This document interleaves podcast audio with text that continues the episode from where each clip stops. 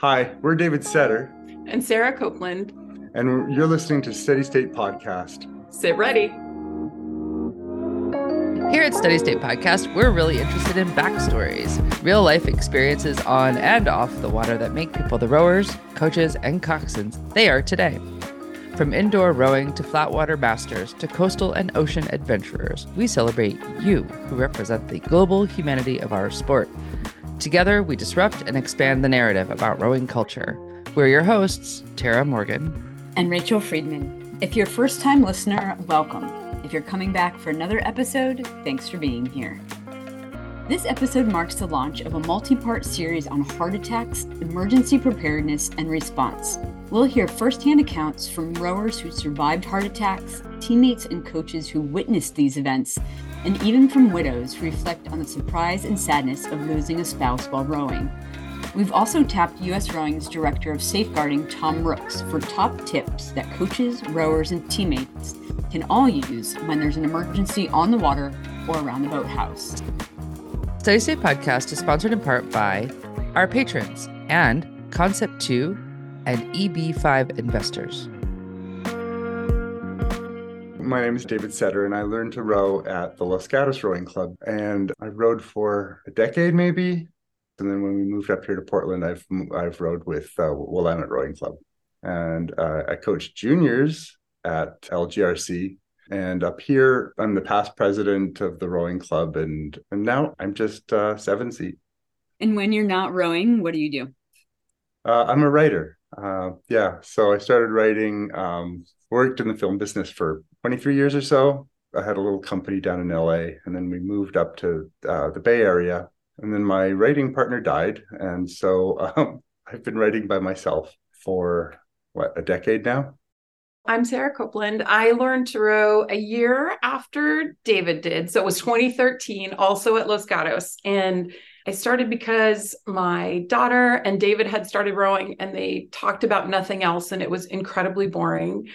And so he gave me a learn to row for my fiftieth birthday. And I made all kinds of excuses about why I didn't have enough time to do this. And I was always on call. And he said, you're going to love the people that row. And that was exactly true. So I started in twenty thirteen, got totally hooked, and have never stopped. And then we moved up to Portland, Oregon in twenty fifteen. So we started rowing at Willamette. Um, and I've been there ever since. Like David, I've served as vice president and president of the club, member at large on the board last year. And this year, I think I just get to be a regular rower, which is fantastic.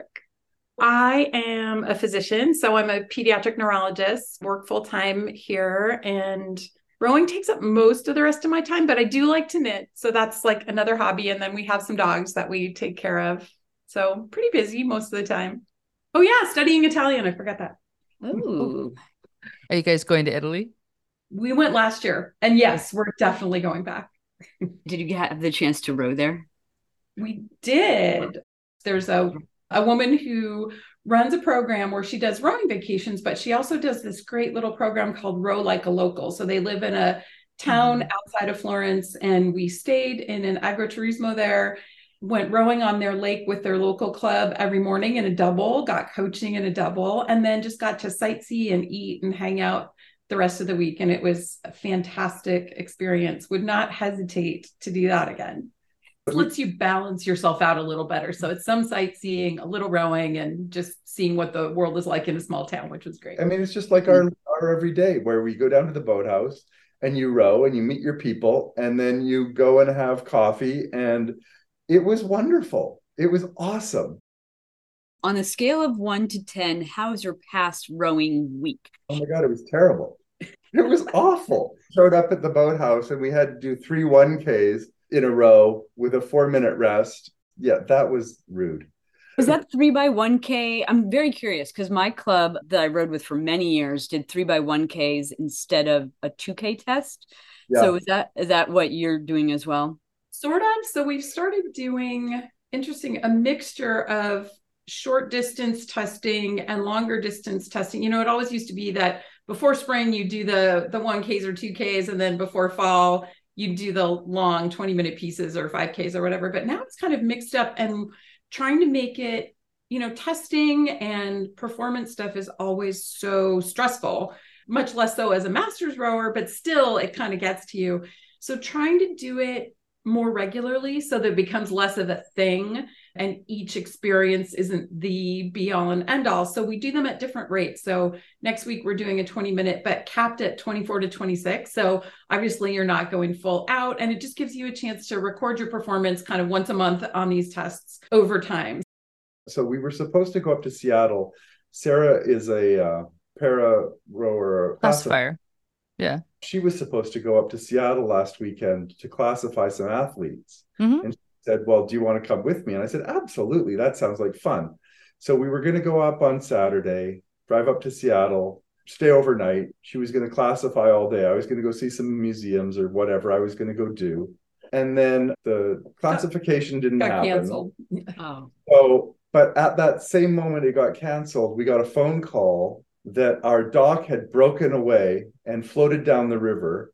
Rose City sent their launches out, and uh, Lewis and Clark sent their launches out, and they rescued the dock because it got stuck on um, one of the islands, and they dragged it back home. And Sarah and I, instead of going to Seattle, drove down to Oaks Park and helped secure the dock. So we got all muddy and cold, and um, so we have no dock right now. The river was too high and too fast. We, we can't. So basically, row. The rowing week was herb testing and not rowing. Yeah. Wow. So that's why it was not fun. There's no fun and only work. Oh, right. Super true. No fun in work. Yeah. Super true. So we do this thing to help our listeners get to know our guests better, and it's called The Hot Seat. Are you ready? Ish. Ish. So we're going to have both of you answer. For each question, we'll have David answer, then Sarah. Port or starboard? Both. Mostly port. Sweep or scull? Both. Both, but prefer sweep by a lot. I'm I'm in your camp. Uh, bow seat, stroke seat, or engine room? Oh, I love the stroke seat, but I'm usually in the engine room. I don't fit in bow very well. I am seven or bow, and a starboard stroke to eight. Yep, those are my two spots, two and an eight. Mm-hmm. All right, this is a couples edition question. If you had your choice, the two of you going out together, a pair or a double, and what would the lineup be? Oh, that is funny. So when we went to Italy, we had exactly this conundrum. You know what happened is that uh, we had a lot of couples therapy over that week. Trying to figure out who was going to bow and who was going to stroke was interesting. We had a few conniptions, and Eliza was wonderful about helping us work out our differences. But I think we ended up, I stroked and you bowed. Is that what happened? Other way. So a double, one hundred percent. Otherwise, we go in circles, probably just given size. But I stroke and he bows. And there I, you have it. There That's you go. The answer. What Glad we didn't stir goes. Up anything there. Okay, head race or sprint race? Oh, I love them both.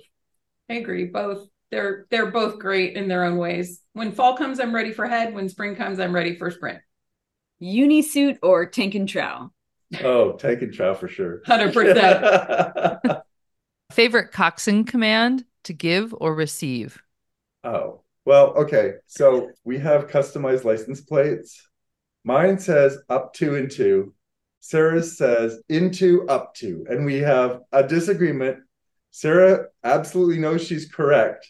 I, on the other hand, know that everybody says up to and two. No, no, no. You got to give a warning before you get I know. You always, uh, yeah, okay. Well, okay, hold on. Let me, okay, so tell me again. You've got your up to, into. He's got up to, into. I'm into, up to, because you need the warning before the command. Especially yes. grown, especially grown adults who right. can't Sarah's can't pay attention. Absolutely correct, technically, but I my license plate says what everybody says.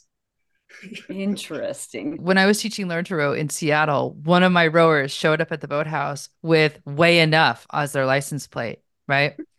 Then two weeks later, a second rower from the group showed up with "into up to." Okay. And then I showed up about a month later with attention row, A T T N R O W. So we lined up all the cars. So attention row, into up to, and way enough all right next to each other. I still have that license plate. Yeah. I'm still stuck on the into into up to. And I definitely, I'm sorry. I have to, I have to agree with the into up to as a, as someone who coxes a whole lot with the command first and then what you want them to do. I but believe then, that that's the technical answer. Yeah. Yes. But then I think he another, agrees. Here's the other thing that I do, which is over to. So it's into, up to, over to. So I want you to take two strokes to build right. two. And we do then that too. Like, we, build, yeah. we say build over, you know, into yeah. build over three to twenty-eight or yeah. whatever. Yeah. yeah. Yeah. We say build four, five or build yeah. four, three. Yeah. yeah. Interesting. Your, to your question, I like going fast. Up to into or into up to. I, I like to go fast. It's fun to go fast. So whichever way it's said, you're good to go to build the stroke rating. Okay, favorite place to row? I mean, I kind of like going through the cut. It's really fun to go through the cut. Opening day is just so much fun. You know, Head of the Charles is great, but opening day, have you rowed opening day? Do you know opening day? I've oh, never yeah. been. I know what it is, though. But for our listeners who may not know, can you explain what it is and what the cut sure. is? So in the spring, they open up the, the lake, the waterway. So it's opening day of, of boating season, and University of Washington invites uh, other crews from all over the world to come and try and beat them. But before that, they have all the high schoolers and then the masters rowing a two K, and all of the yachts line up for about a kilometer and a half from the Lake Washington side. And you row out of Lake Washington through the cut into Lake Union. And what's really fun is it's four boats across, but really only two or three boats can fit comfortably through the cut at a time because it's it narrows and it's got concrete banks. And so somebody has to give way. So it's kind of NASCAR. And when you hit the cut, there's the bridge that goes across from one bank to the other. So everybody's lining the banks and on the bridge screaming and yelling.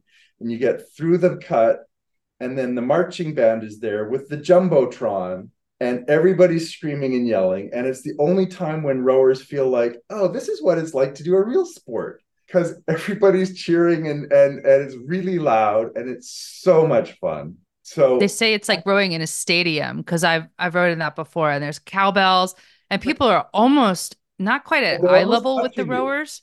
Yeah, but it's so loud. It's so loud. You can't and, hear attention go because there's so much noise. You just watch the flag because you can't hear anything. Normally, you know, you go up one side, right? You you go to the start on one side, you race down the other side. This, everybody goes one after the other. And then you you end up in Portage Bay and everybody sits there. You there's can't no go space back. to go back. So everybody waits in Portage Bay, and it fills up and up and up with more and more and more boats. And you're basically all maneuvering, sitting yeah. there trying not to bump into each other, waiting for the last races. Or and you're then, just pulling your oars in, and you're all just like yeah. locked together. Trying to yeah. sit there. It's hilarious. You're so close. You're all right beside each other. People bring snacks and like drinks in the boats. And then at the end, when the U W men come down and beat whoever they're going to beat that day, then they release everybody to turn around and go back to the boathouse at the same time. And it's just a um, panic. You're racing like juniors. You know, we raced like the, the Holy Names girls one year because our mm. cox went to Holy Names. So she loves that. And mm-hmm. it's just, it's really fun to do. It's just mayhem. Like it's, it's a party. You have to come one year, Rachel. Yeah, yeah, yeah. Sounds like you need to come and do it. It sounds like, yeah. I hope yeah, we I want to. Like fun. And every time I talk to folks who have rowed in that area, I just think about like, there's a fair amount of rowing here in the D C, Maryland, Virginia area, but we don't have kind of that enthusiasm for like that spur of the moment, good times. Yay, everybody, you know, it's, mm-hmm. we go to regattas, we go to our practices. And I really just, I think this is a big pipe dream of mine that I'm going to help spearhead some super exciting rowing and fun rowing, like here in the area. There's so much opportunity for that. Well, every yeah. year we do Head of the Dog here, and um, it's right around Halloween, and it's costume race, and everybody dresses up, and it's kind of fun. Our guys one one year. They were dressed up as, what's his name from Toy Story, the cowboy? Woody. Woody. Woody, yeah. Woody and a cow. So yeah. The guy who was stroke seat had to contend with his udder. He was pulling in up to his, over his udder. Um, and they and they won. I don't know. I just think that kind of stuff is kind of fun. Yeah. I'm yeah. just envisioning like what um what coaches would be calling, you know, pull higher over the udders. Yeah. Anyway, they have a okay, so, yeah okay so let's, this let's, is supposed let's... to be this is supposed to be hot seat, which is like quick quick quick so sorry, sorry, sorry. I love that I love that this conversation. We do have a couple more questions. Okay, go. Okay, best piece of rowing advice you've ever received? Well, the best piece of rowing advice I got was from my cardiologist, who said if you never want to have another uh, heart attack, never stop rowing. Hmm. Yes, we'll definitely talk about that. Sarah, what about you? Best piece of rowing advice? I remember specific person telling me a specific thing, but the most accurate thing I ever heard was, do this because you're going to love the people who do it. That's what David said when he gave me a learn to row, and could not have been more accurate. And that's the thing that has kept me rowing for almost eleven years, is I love the kind of people that choose to row. Okay, one more question. Um, last question. The most important, coffee before or after a row? Oh, after. Before. But the reason I drink the coffee after is because before rowing, I drink my yerba mate. I drink my tea early, and then my coffee is my nice relaxy, I deserve this because I did the work already thing. Yeah, it's a little treat. I yeah. Getcha. I don't do anything without coffee first. Is that oh, a, lefto- a leftover maybe from medical school and medical training? Yeah, like absolutely. Yeah, yeah, like absolutely. All right. Well, thank you so much for playing our hot seat game. We all know you a little bit better now. We want to dig into uh, your rowing stories. Um, we've touched on a few things, but we're curious if you could tell us what was going on in your lives when you found rowing. Oh, well, that's a, that's an easy one. For Sarah's work, we were moving from L A to Saratoga. And while we were looking for a house, uh, we stopped at a little cafe to, to get lunch. And I bent over to wash my hands, and I herniated a disc just oh. from bending over. I didn't actually herniate. I just got a disc bulge, but it was terrible. And the move was awful. I mean, trying to pack and trying to move boxes with a horrible, it was there, terrible. But I got to Saratoga, and I decided I was fat and out of shape, and I needed to get into good shape because I we used to run marathons, and I, I had gotten so big that I couldn't run anymore. So I decided that I needed to lose some weight and get in better shape. So I went to the Y, and I spent a lot of time at the Y, and I, I swam three miles every other day, and I lifted every month. I got the prize for lifting the most weight in the gym or whatever. Anyway, very motivated to get into better shape. And one day I was leaving, and I met a friend who was standing in line for this class. And I said, what are you doing? And she said, I'm going to rowing. I'm going to go to this rowing class. And I said, oh, have fun with that. I've got a bad back and I can't do that. But then my phone rang, and I had a meeting canceled. So I had this extra hour that I didn't know I was going to have. So I thought, well, I'll go into the rowing class with her because she says it's really fun. And what's the worst thing that happens? I don't like it, and I get off the erg and I and I leave. Like, that's the worst. Mm-hmm. So I got to the end of the class, and oh my God, I had so much fun. Like, so much fun. And the woman laughed at me, and she said, well, you should come back tomorrow morning. If you thought that erging was fun, you need to come back. So the next morning was the first day of summer vacation for our kids. And so Saturday morning, I went into my daughter's bedroom, and I took the covers off of her bed, and I said, get your butt out of bed. We're going to the gym. And she said, I'm a teenager. I need my sleep. Leave me alone. And I said, no, get your ass out of bed. We're going to the Y. So I took her to the class, and she was giving this stink eye at the back of this erging class. And the woman who taught the class had been bow seat in, I think it was U C San Diego. San Diego State. San Diego State. And so got to the end, and Kat said to me, oh my God, that was so much fun. And the woman said, if you th- think erging is fun, you should try it on the water. And I said, what are you talking about? She said, this isn't the sport. this is how you train for the sport. The sport is on the water. And I said, how do you do that? And she said, so she gave us a U R L and she said, go look this up. And the Los Gatos Rowing Club was having their first juniors learn to row the next morning. So I signed Kat up. I took her up to the boathouse. I said, go have fun. I went and picked her up at noon and she came to the car bouncing. She's like, oh my God, Dad, do you know what happened today? I met an eighty-five-year-old lady who was carrying her own single down to the water. And then she went and rowed, and she was so fast, Dad. She was way faster than we were. Oh my God, do you understand? I could be doing this for the rest of my life. You have to understand that Kat now studies gerontology, and she loves old people. Yeah. Aww. Yeah. So anyway, so Kat, I drove her up to the boathouse for the next month. Every day, sat there waiting for her to come out of the boathouse because she would like was having so much fun with her friends. And I noticed a little poster that said Adult Learn to Row. And so I signed myself up for Adult Learn to Row. And it was the most fun that I've ever had. Did you think that day one was more fun than the fun that you had on the erg the first time? I mean, it's happily they teach adults. Well, they've got a barge. So it was it was. Fine. Like, yeah. you know, it was a barge. You but, didn't flip the first day, right? So yeah. But it's like Sarah said, like I my my novice boat was such a nice, great bunch of people. Like Peru's from India and Bahman was from Pakistan and Babur uh, Babur was from Pakistan and Bomber was from Iran and and Mihai was from Czechoslovakia and I'm Canadian. And like we had this entire boat of really interesting people. We had so much fun. Yeah, I don't know. On the water is way more fun than or in the erg.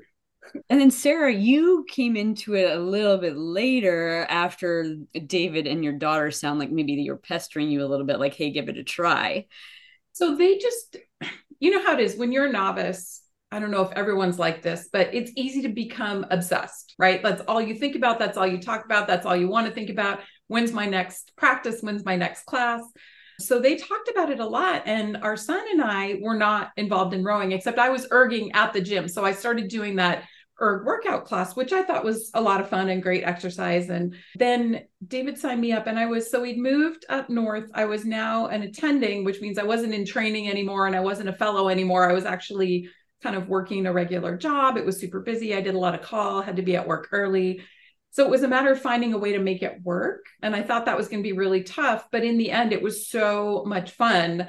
And I bonded with the group of people that I learned with, especially this group of women that started together in novice year. We became really close. We rowed some successful eights and fours as novices, raced quite a bit. And I'm still close to all the people that I started with, and it a really good bonding experience. I'd never done a team sport. That was the other thing. I'd done a lot of individual sports. Mm-hmm. I didn't want to be the person that let the team down, right? I was always worried in a team sport that I was going to not be fast enough or not be whatever enough. And in rowing, it's the ultimate team sport, right? It's not just you, it's everybody. You know, if you put your best in, you're part of the team. And it turned out that I love team sports more than anything. And I had no idea until I was, so I started when I was fifty.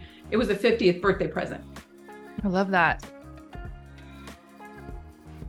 Steady State Podcast is sponsored in part by Breakwater Realty Group.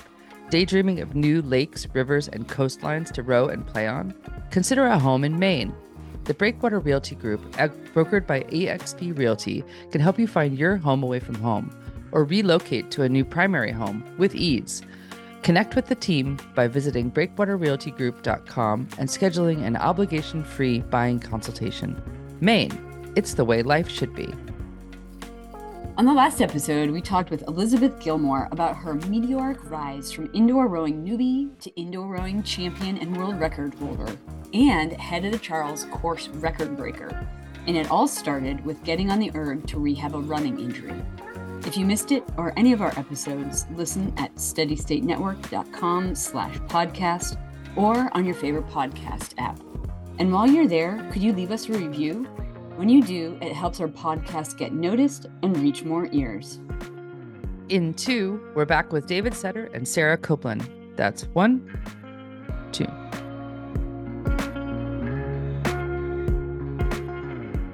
we're talking to you two in particular today, first, because you're awesome. And second, because David, you had something happen a few years ago, and we're talking today about heart attack responses and health. So we wanted to talk to you all about what happened and what's happened since. So David, do you want to tell us the story?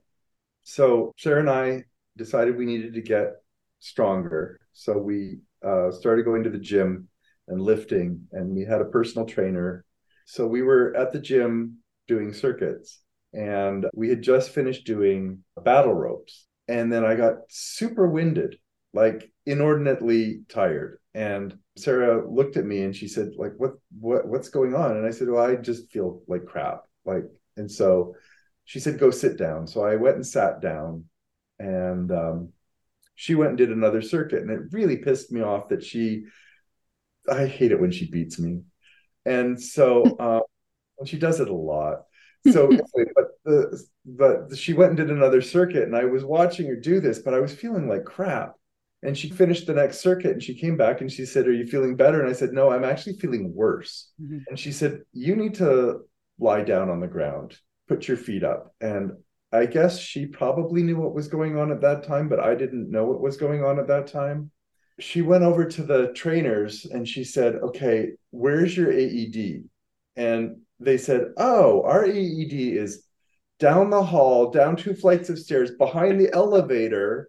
And she said, okay, give me your phone. And so um, they gave her the phone, and she dialed nine one one. Well, and I said, where's your first aid kit? Get me the aspirin. And they got the first aid kit, and there was no aspirin in it. Mm. Like, you guys, you've got to be kidding me. We have so, to be prepared. This is an interesting part of the discussion as well. We'll talk about this some more. Yeah. I just felt like crap. Mm-hmm. And Sarah obviously has more training, so she knew what was going on or had an inkling. So anyway, she dialed nine one one, and happily, they were there within five minutes. And they pulled up my shirt and they stuck the leads on my chest, and they said, okay, we're taking them to the hospital. So I was in the back of the ambulance, and the E M T was feeding me nitroglycerin and asking me what my pain level was. And I said, well, I'm about a six. And he looked just a little surprised at me and goes, you're a six? And I know from whatever that, you know, zero is I'm not feeling anything, and ten is like you can't talk. And he said, what are you talking about? You're having a heart attack. Mm-hmm. And I said, well, I'm at about the fifteen hundred meter mark of a two K. I literally, said, I literally like. said these words to him in the back of the ambulance. I said, I'm at the yeah. fifteen hundred mark of a two K. I hurt like hell, but I'm going to make it. Like, when people don't, have never had a heart attack, like, they were like, what is that like? And literally that's what it's like. You have, you personally have driven yourself to a point where, like, you're anaerobic, your heart is not producing enough oxygen for your brain and your muscles, and you're going off of whatever lact- lactate or whatever you're going off of.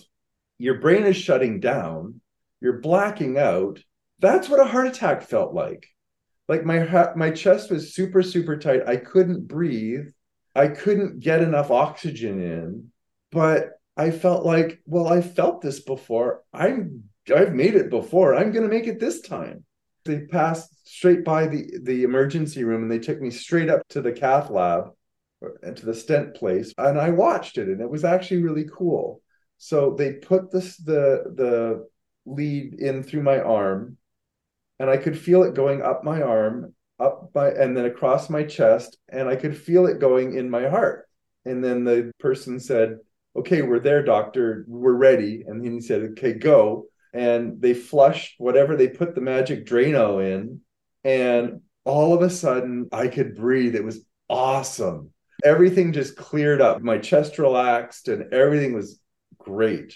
So then I knew I was going to survive.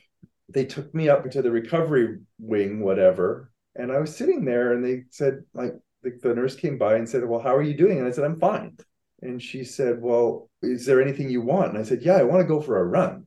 Can't go for a run. You're not allowed. So I was lying in bed, and then my friend, who is a cardiac surgeon at O H S U, was look, walked down the ward to see his patients after surgery, and he walked past my room, and he did a double take, and he goes, "What are you doing here?" And I said, I just had a heart attack. And he said, you did not. We had been at the dog park the day before chatting. All kinds of HIPAA violations. He ran across and he looked at the computer and he opened up my file and he came back and he said, okay, I'm going to tell you, you're going to be fine. I looked at the scans. I looked at the video. I read the notes. You're going to be fine.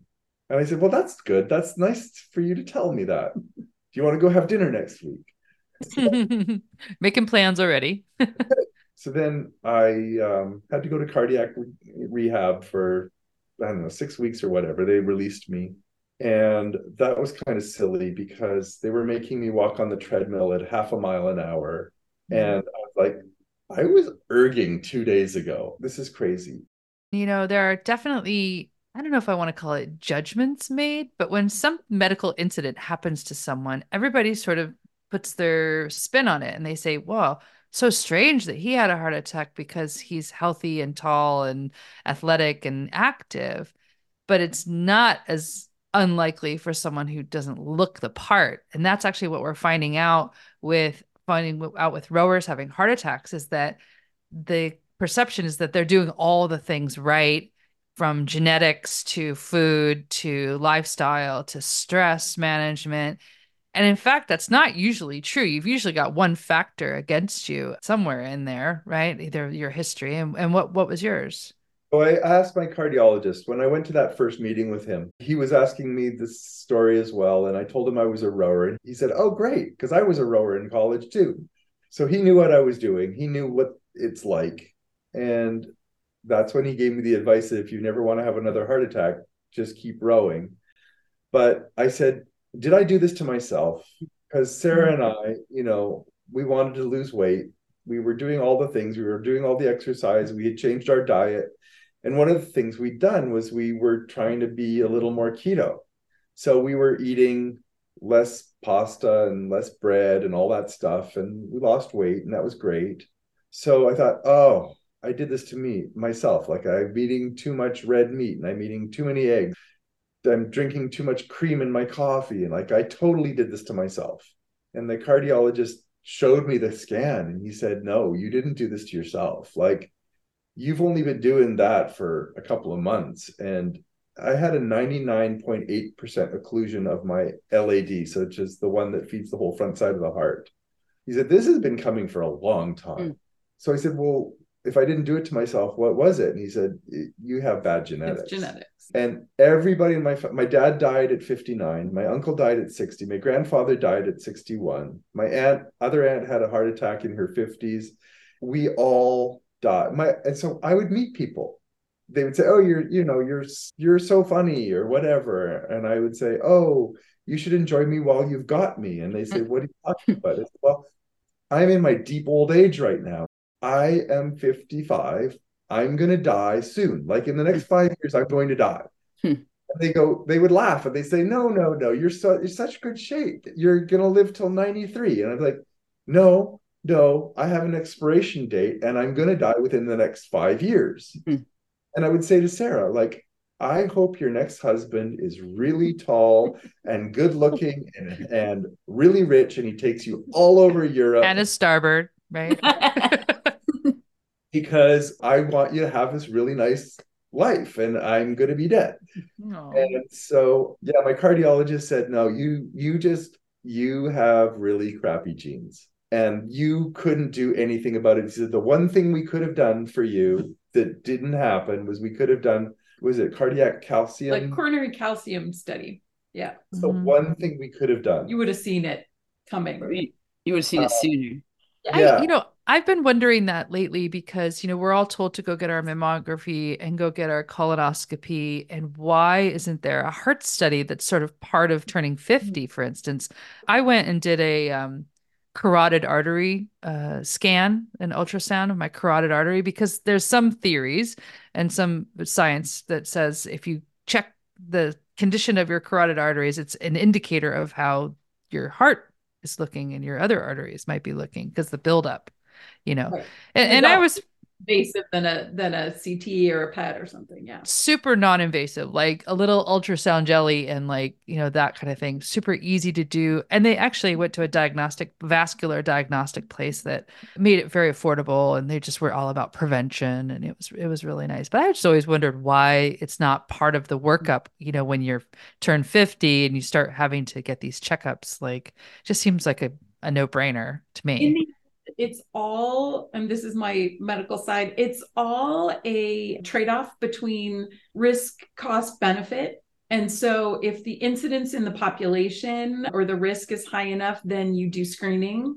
And there's always um, ongoing studies about whether that screening is really worth it, whether it pays off. You've heard this happen with like breast self-exam, and is it worth it? Does it show you enough? Or P S A for prostate cancer in men, is it actually worth it to do that? So this is, it's ongoing with every condition is, you know, what's it, what's it worth and what's the individual cost to the patient in terms of risk and, you know, invasiveness, and what is the societal cost to doing those tests on everybody. So it's always a, a calculus.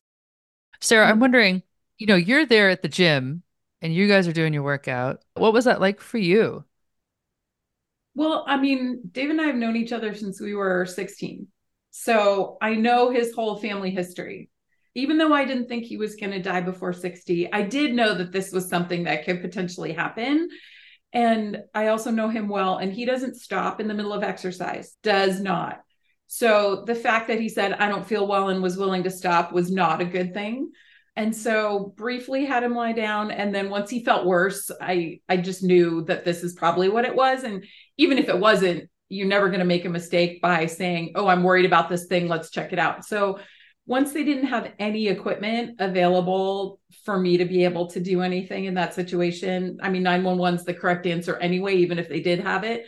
But he was awake and talking and fully conscious in the middle of this. So I was really confident, maybe incorrectly so, because I'm no cardiologist, but I was really confident he was going to be fine.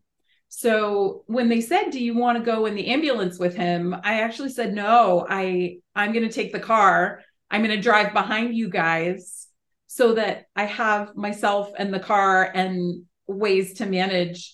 And by the time I followed them up, parked across the street and got to the E R, they had bypassed the E R completely and gone straight up to the cath lab, like David said.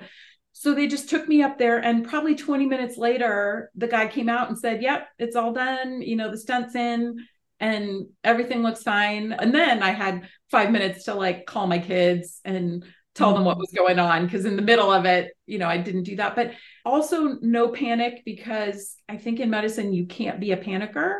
It's unhelpful and actually prevents you from doing what you need to do in that moment. So it sounds like best results really, uh, you know, came came out of this. And, and I'm really happy to hear that. And, you know, David, you were talking about still being in the hospital saying like, I'm ready to go. But, you know, realistically, were there challenges for you to get back into rowing, or just plain old decide to start rowing again? So, you know, when I when I did my back, right, my mom had a bad back. And when I did my back, I just decided that surgery and all these other things were not really what I wanted to do. And I decided to do it myself. So that's when I decided I needed to do a lot of core workout and stuff so that my core would support my back and I would take the load off of my back. I'm a real D I Y kind of person. But the thing about that was when I did my back and I rehabbed myself, and then years later, I, I did my rotator cuff like all active men my age do their rotator cuff. You know, I had it repaired. I trusted my back. I did not trust my shoulder. Mm. So my back, I did it myself, and I knew what I could do because every single day I was doing a little more than I'd done the day before, and I knew exactly what my limit was. And so I trusted myself. When I did my shoulder, somebody else did that for me, and I didn't know how much strain it could take and all that stuff. I babied my shoulder a lot more than I babied my back. Similarly, with my heart, I needed to know what I could do, how fast I could do, whatever. So not that long after I'd had my heart attack, and I got a phone call from my cardiologist who said, okay, you're cleared for exercise. And I went and pulled five hundred meters as fast as I could. If you buy a used car, you take it out on the highway and see what it can do. You don't go putter around the neighborhood and just like, no, I needed to know how much I could take. If I could do that, if I could go balls to the wall for five, for five hundred meters and see what it would do. Like, worst thing that can happen is I have another heart attack, and I've already survived one. So anyway, I did that and I could trust it. So I went, got back in the boat, and I think the big test was the day I met you, Tara. I think that was my big test at Cascadia. So now we're like a month and a half, two months out from my heart attack. I'd been cleared for exercise, and Bill Byrd asked me if I wanted to row a pair with him at Cascadia. And I said yes, because if Bill Byrd asks if you want to be in his boat, you say yes. one hundred percent. So I went to the race course that morning first thing, and I helped rig the boats for Seize the Oar. And I was sitting there talking to this nice person that I just met, and she waved over her my shoulder and she said, "Hey, Charlie." And he was talking to somebody, and I heard this guy, and he said, "I just had a heart attack." And I turned around and I went, "I just had a heart attack." Yeah, that's why I wanted you guys to meet. I was like, he just had a big heart attack. You just had one, and you guys should talk. Perfect right. Bonding. That's Perfect. Exactly it. I said, "Well, what heart attack did you have?" And I said, "I had the big one. I had the Widowmaker." And I said, "Oh, I had the Widowmaker too." And he said, "Yeah, but I had a ninety-five percent occlusion of my L A D. And I said, "I had a ninety-nine point eight percent occlusion of my L A D. This is goes, Charlie Hamlin, by the way, who is oh, president yeah. of the National Rowing Foundation and a very accomplished rower. Yeah, he's an Olympian. So this is how I met Charlie, is because Tara introduced us.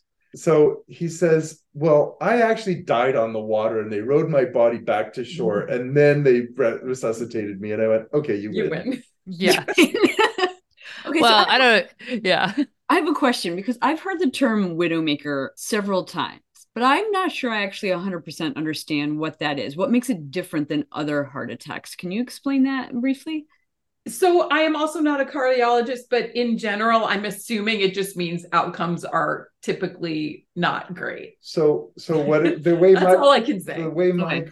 cardiologist explained it to me is he said, so this is the thing that I want to talk to you guys about. The big vessel that feeds the whole front side of your heart, left anterior descending artery. Okay, there you go. It was ninety-nine point eight percent occluded. So wow. okay, it was mostly closed.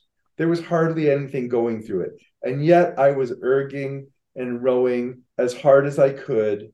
And the reason things turned out the way they did is because my cardiologist showed me my scan. And what had happened was, over time, because there was nothing feeding the front side of my heart, all my vessels had grown down around from the backside and around to the front side.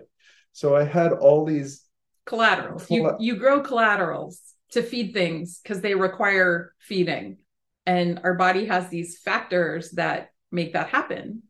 And so I had the Widowmaker in that something broke off and fully closed the opening. And so the front side of my heart wasn't getting any oxygen, which is what I'm telling you about the feeling of when you go anaerobic and you don't have enough oxygen, because that's what was going on. But because I had all these collaterals that had grown down around the bottom and up the front of my heart, I actually didn't have any muscle death. Hmm. So my heart didn't suffer any injury. I had onset of symptoms, and forty-five minutes later, I had a stent in place. Yeah. So I had forty-five minutes or less than forty-five minutes where the front side of my heart theoretically wasn't getting fed, but it was still getting fed by all of these collaterals. So my heart was beating, and oxygen was getting to the muscle. And so I actually didn't die, and my muscle didn't die. Whereas Charlie, Charlie's, he had his heart attack while he was on the water, and they had to row him back to shore. And then, then he got his medical attention. And whereas Sarah called immediately, and I started getting medical attention within five minutes of having my heart attack. So the Widowmaker so- is, as far as I know, when your great big vessel dies or gets occluded, your heart isn't getting any any oxygen at all. And then it dies. The muscle dies. So don't stop rowing. You said before the heart attack, you were the kind of guy that just like went as hard as she could. Are you faster now? It's interesting. I've been actually paying a lot of attention lately. When we talked about our week and doing the three one Ks back to back, because Bill had his heart attacks and I had my heart attack, and we have a number of people in our club, like yesterday when we were doing the one Ks, one of our guys went into AFib during the first piece. So he got off the erg and he stopped. Wow. We had another guy there who was doing the pieces. He also is a cardiac patient. He had something that's even scarier than what I had. But we're really mindful of heart health. Do you think that the, your club and coaches are also mindful of that? Do you feel that there are emergency plans? Our, our safety yeah. officer in our club is John Rudolph, who's an ex-cardiologist. He's a retired cardiologist. Oh, perfect. We have to watch videos. He's the one that always makes sure that the A E D is like ready to go and we know what to do. And I mean, we've had people die on the water. We have boats named after people who died on the dock. Mm-hmm. And I think we are pretty safety conscious. We try really way. hard to pay attention to that. And so when you ask me, am I faster now or not? What I was going to say is we've paid a lot of attention to the numbers and the decline in speed in men, especially between age fifty and sixty, is the biggest difference. Like it goes up, up, up, and then it plateaus and then it starts to decline. And that's when it actually starts to decline to fifty to sixty. And fifty-five is kind of it, where it really starts to go down. And so I was actually kind of pleased yesterday when I looked at my averages, my split averages. And I said to myself, I will be happy if I have an average of like one fifty-two. Because a few years ago, before my heart attack, I kind of think that that was kind of the neighborhood where I was. So we did it yesterday and I was one fifty-one. Mm-hmm. It was a second faster than I wanted to be or I thought I was going to be. I'm sad that I'm not as fast as I was when I was fifty. When I was fifty, I was rowing for an hour and a half every other day. And then I was going on a two-hour run. And then I was lifting every other day. And then alternate days, I was swimming three miles. So I was in pretty good shape. Like I used to steady state at about a one fifty-five. Well, I'm not that, I'm not that guy anymore. I'll, I think we can all say that probably about ourselves. Right. And, yeah. and so the thing about it is there's a lot of factors about that. And it's not just my heart. There's a lot of mental things about how much time and effort I want to put into something, that how much pleasure am I getting out of it? And I have been really trying to row, to enjoy rowing. I've been trying to not row scared. Mm-hmm. I have been working really hard personally on not worrying whether I lose my seat in the boat or not, whether somebody younger and stronger and bigger that comes along. And I've been trying really hard to row because I like to row, and row as hard as I row because I like to row that hard. I don't like losing. I like to win. Like gold medals are fun. And I get just as much pleasure beating the other boat on a Saturday morning on the Willamette River with no hardware at stake. I'm competitive. We all are. But on the other hand, I'm trying really hard to not row scared. I don't want to stop rowing because my cardiologist told me if I stop rowing, I'm going to die. Mm. Right? So, so I need to keep rowing or do something that's as beneficial to my heart as that is. And I don't think there is anything. I don't think there is. You've put your finger on it, which is, you know, I think a lot of us hit a point where there's burnout with rowing and you need to determine why you're still doing it and making sure that you're enjoying it, that you're having fun, right? The F word, we don't use that a whole lot with rowing, but that's got to be the driver. You, that's got to get you to the boathouse. Well, right. And it's the people. Like COVID, we bought this new house and I built a gym so that we can work out here. And I don't have to go to the boathouse if I don't want to go to the boathouse. But like last weekend, I didn't go to the boathouse. I just sat here at, at home by myself and I erged at home. Sarah and Kat, our daughter, went to the boathouse. I had a lot of whatever it is. Like I regretted not going to the boathouse. You had FOMO. Like, where the hell's David? And Sarah's like, he's at home where it's warm and he's drinking his coffee. And I wish after the fact that I had gone to the boathouse and been cold and hadn't had my coffee just to see the people. So we're really curious, what's ahead for you guys this year? Well, we want to go back to Italy. Whether we will or not, we don't know, but we would like to go back to Italy. So you said you're going to talk to Bill. He's a very big inspiration for me. When we showed up at Willamette, we were not very good rowers. Not at all. Sarah is, Sarah is shaking her head emphatically for our listeners at home. Yeah. Yeah, we were not very good rowers. And Willamette, Bill in particular, took us in, and he's one of the most generous people. And he sat down next to me, or I sat down next to him, and he showed me. He didn't tell me. He showed me how to row. He showed me how to compete. I mean, he's just the epitome of generosity. I want to be like Bill in that Bill and Jam, they go row all over the world. They go to worlds and they win gold. The first time I went to Head of the Charles with Bill, we were out in the basin, and it was kind of like, must, must be like to be part of, I don't know, Taylor Swift's posse or something.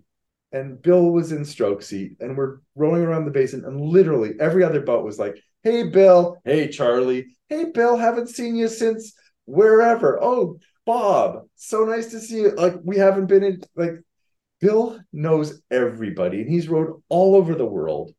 And so for me personally, I always say, I want to be Bill Byrd, and I want to go and row. Like, I really like rowing with Willamette, and I love competing with Willamette. But last Tail of the Lake, I wasn't going to row at Tail of the Lake. And then Bill got a phone call from Corvallis, and that one of their people had gotten COVID and they needed somebody to sit in. So Bill came to me and he said, would you, Corvallis is looking for a, someone to row. And I told them, I got a guy who can row both, both sides and will sit anywhere in the boat. And they said, okay, we'll take him. So I went and rowed in their four, and I went and rowed in their mixed eight. You go sit in a boat, you got no nothing to lose and everything to gain, and you meet new people and you have a lot of fun. And that's all I want to do this from now, like this year. That's what I'm looking forward to, is doing more of that. I love that. You had a yeah. rowing awakening, um, you know. Sarah, what about you? Uh, any big plans for the year for your rowing? I usually compete a lot. I like to race, and I like to be in different boats. We used to be a really um, skewed towards the older side, and now we've added a lot of younger members, which is really fantastic and like great for the health and the future of the club, and really fun to expand. As I'm getting a little bit older, it's interesting to think about how I will fit into different boats, because it's really hard to shoehorn yourself into a B when you're now a G. Um, mm. It's, you know, and if if that's what the age skews toward, then thinking about what my next ten years in rowing are going to be like, which kind of boats I want to be in, which skills. I, I don't love sculling the way I love sweep, but it's really important to be able to do it. So pushing myself to be more willing to compete in sculling, um, which I don't do a lot, but the more I do it, the better it'll be. Just figuring out how things are going to shape up over the next ten years. I've always been, you know, hammer it in the sweep boat, but maybe it's time for just a little expansion. Mm-hmm. So that's kind of how I'm thinking. Well, this has been so much fun. Thank you so much for joining us. We really appreciate your telling us what happened there, and, and how you got into rowing and why you love it. You bet. Thanks for having us. All right, you guys. All right, thank ya. you. Have a Take great care. day. Bye. Bye, See you guys. Soon. Bye. Because there's always more to learn about safety and preparedness, we tapped Tom Rooks, U S Rowing's Director of Safeguarding, for top tips that coaches, rowers, and teammates can use when there's an emergency on the water or around the boathouse. Hi, I'm Tom Rooks, the Director of Safeguarding for the United States Rowing Association. Here are my top tips for how to respond to a heart attack on land at your boathouse. In that scenario, time is everything. Survivability is all about time. So our first step, assuming the scene is safe because it's our boathouse and we're already there, is to call for help. If it's not going to be you that makes the call, make sure whoever makes that call reports back to you. Get your boathouse's A E D, have someone go fetch it. If the person can still give consent, get consent to care, monitor their vitals in accordance with the, the Red Cross's first aid and C P R protocols. If C P R is required, begin C P R in accordance with the standards, but get the A E D on them as soon as possible. When E M S gets there, make sure that your boathouse has a clear path for E M S to show up and to transport the person out. The quicker we get them to help, the more likely they survive. If you find yourself in a situation with someone who's having a medical event and requires C P R, and your certification is lapsed, or you're untrained, or for whatever reason you're uncomfortable in that situation, find someone who is qualified, get them to render C P R, assist them wherever you can.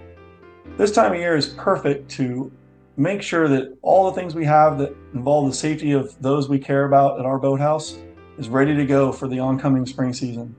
Check your first aid kit. Make sure it hasn't been robbed due to all those blisters you had in the fall. Check the batteries on your A E D. Make sure your life jackets haven't been resting in water all winter and are not rotten. Also, this is a great time of year to make sure all of your coaching staff and encourage all the members of your organization to get their Red Cross, First Aid, C P R, and A E D qualification. The work you do now can make you have a safer spring and a better experience for everyone at your team. Thanks for all you do to make our sport safer. Row safe out there. To see photos of David and Sarah and get links to the people, clubs, resources, and events mentioned in this episode, check out the show notes on our website. Thanks to our patrons, whose support helps make this podcast possible.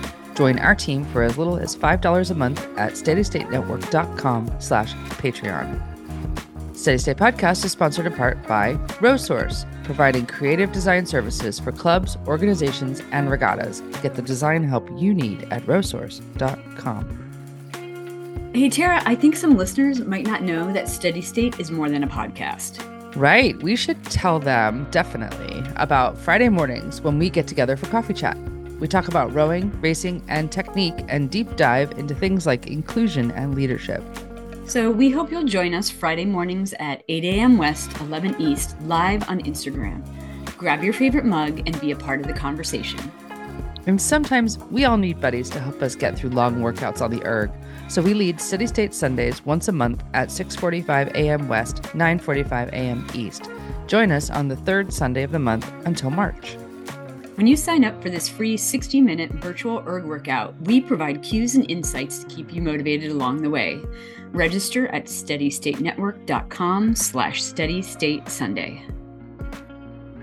And join us for our very first book club event.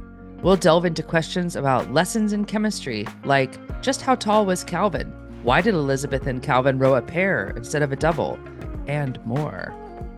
This event will be one day before we interview author Bonnie Garmis for Steady State Podcast. Bring your questions for Bonnie and we'll be sure to pass them along. Register at steadystatenetwork.com slash book club. This episode was written, produced, hosted, and edited by me, Tara Morgan. And me, Rachel Friedman.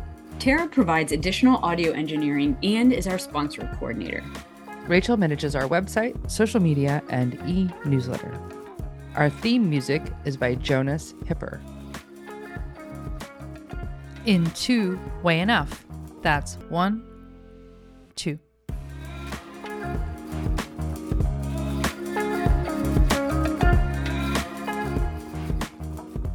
Did I ever tell you the story of the guy who got me thinking about all this the very first time? Was when I started coaching in two thousand ten. We were talking about on-water emergencies or whatever, or something like that in a safety training. And they were like, oh, well, then there was so-and-so. I can't remember his name, but he was the mayor of Mercer Island, Washington. Anyway, he had a heart attack on the water, didn't say a word, mm-hmm. left practice, and drove himself to the hospital. What? Like, he knew something had happened and he just yeah. didn't want to say anything. So it actually begged the conversation of, did you know that in choking incidents, most people die in the bathroom because they're embarrassed and mm-hmm. they don't ask for help and they leave. Mm-hmm. So you have to factor that in. That so one of the things I pledged to in my Learn to Row was a real open door policy about how you're feeling physically. And like, if you're not feeling well that day, or you are worried about something, or something's feeling tricky. The other thing that happened was uh, we got off the water, and this class I'd had for like five weeks, you know, and the guy was like kind of crawling out of the boat instead of getting out like everybody. And he goes, oh, I don't have any cartilage in my knee. And I was like, why didn't you bring that up earlier? Right. The other worst one I told you about was the woman having an asthma attack on the water. It didn't mm-hmm. have her inhaler, didn't have her inhaler with her. Mm-hmm. didn't even have it in the car. Drove herself to the E R. It was in the hospital days. I was like, so we tried to make a real open door policy about if you're not feeling well, like if there's something going on, because grown-ups are terrible. They're- we, think, we think that we can just push through things, and, and we're like, nah, you know, I don't feel so hot, but I think I can do this. And then also, if we think about like the culture of rowing, where we say we don't want to let our teammates down, right? Oh, well, this piece is just another two minutes. I can push through it. But in so, the meantime, I'm having a heart attack. Like, yeah, seriously. Yeah. I remember my chiropractor in Seattle, he was a national team rower. His wife was an Olympian, Anna, Anna Cummins. And I remember saying to him, why are there so many rowers in here? And he said, because there's a culture of suffering, mm-hmm. because there's a culture of pushing past a limit and you can't stop. And it's kind of why I love what Bobby's doing out in Spokane of like, anyone can call way enough, and which is very challenging to our our system. And I'm kind of looking forward to getting to coach that maybe in some way, and just giving a lot of grace and forgiveness around learning. And I mean, I always do with Learn to Row, but like, what about masters who've been doing it forever, who are just like, something doesn't feel right? Yeah, I mean, you would you would hope that if something's really not feeling good, and that could be, you know, that could be, man, my shoulder feels weird, my elbow's not good, my asthma's acting up. You would hope that we'd all step up at some point and raise our hands and just say, hey coach, hey coxswain, like, I don't feel well, I cannot continue. And I think that happens at the most extremes, but there are times where all of us probably have been in a boat where we shouldn't have been in a boat, and we've pushed, we've pushed through things.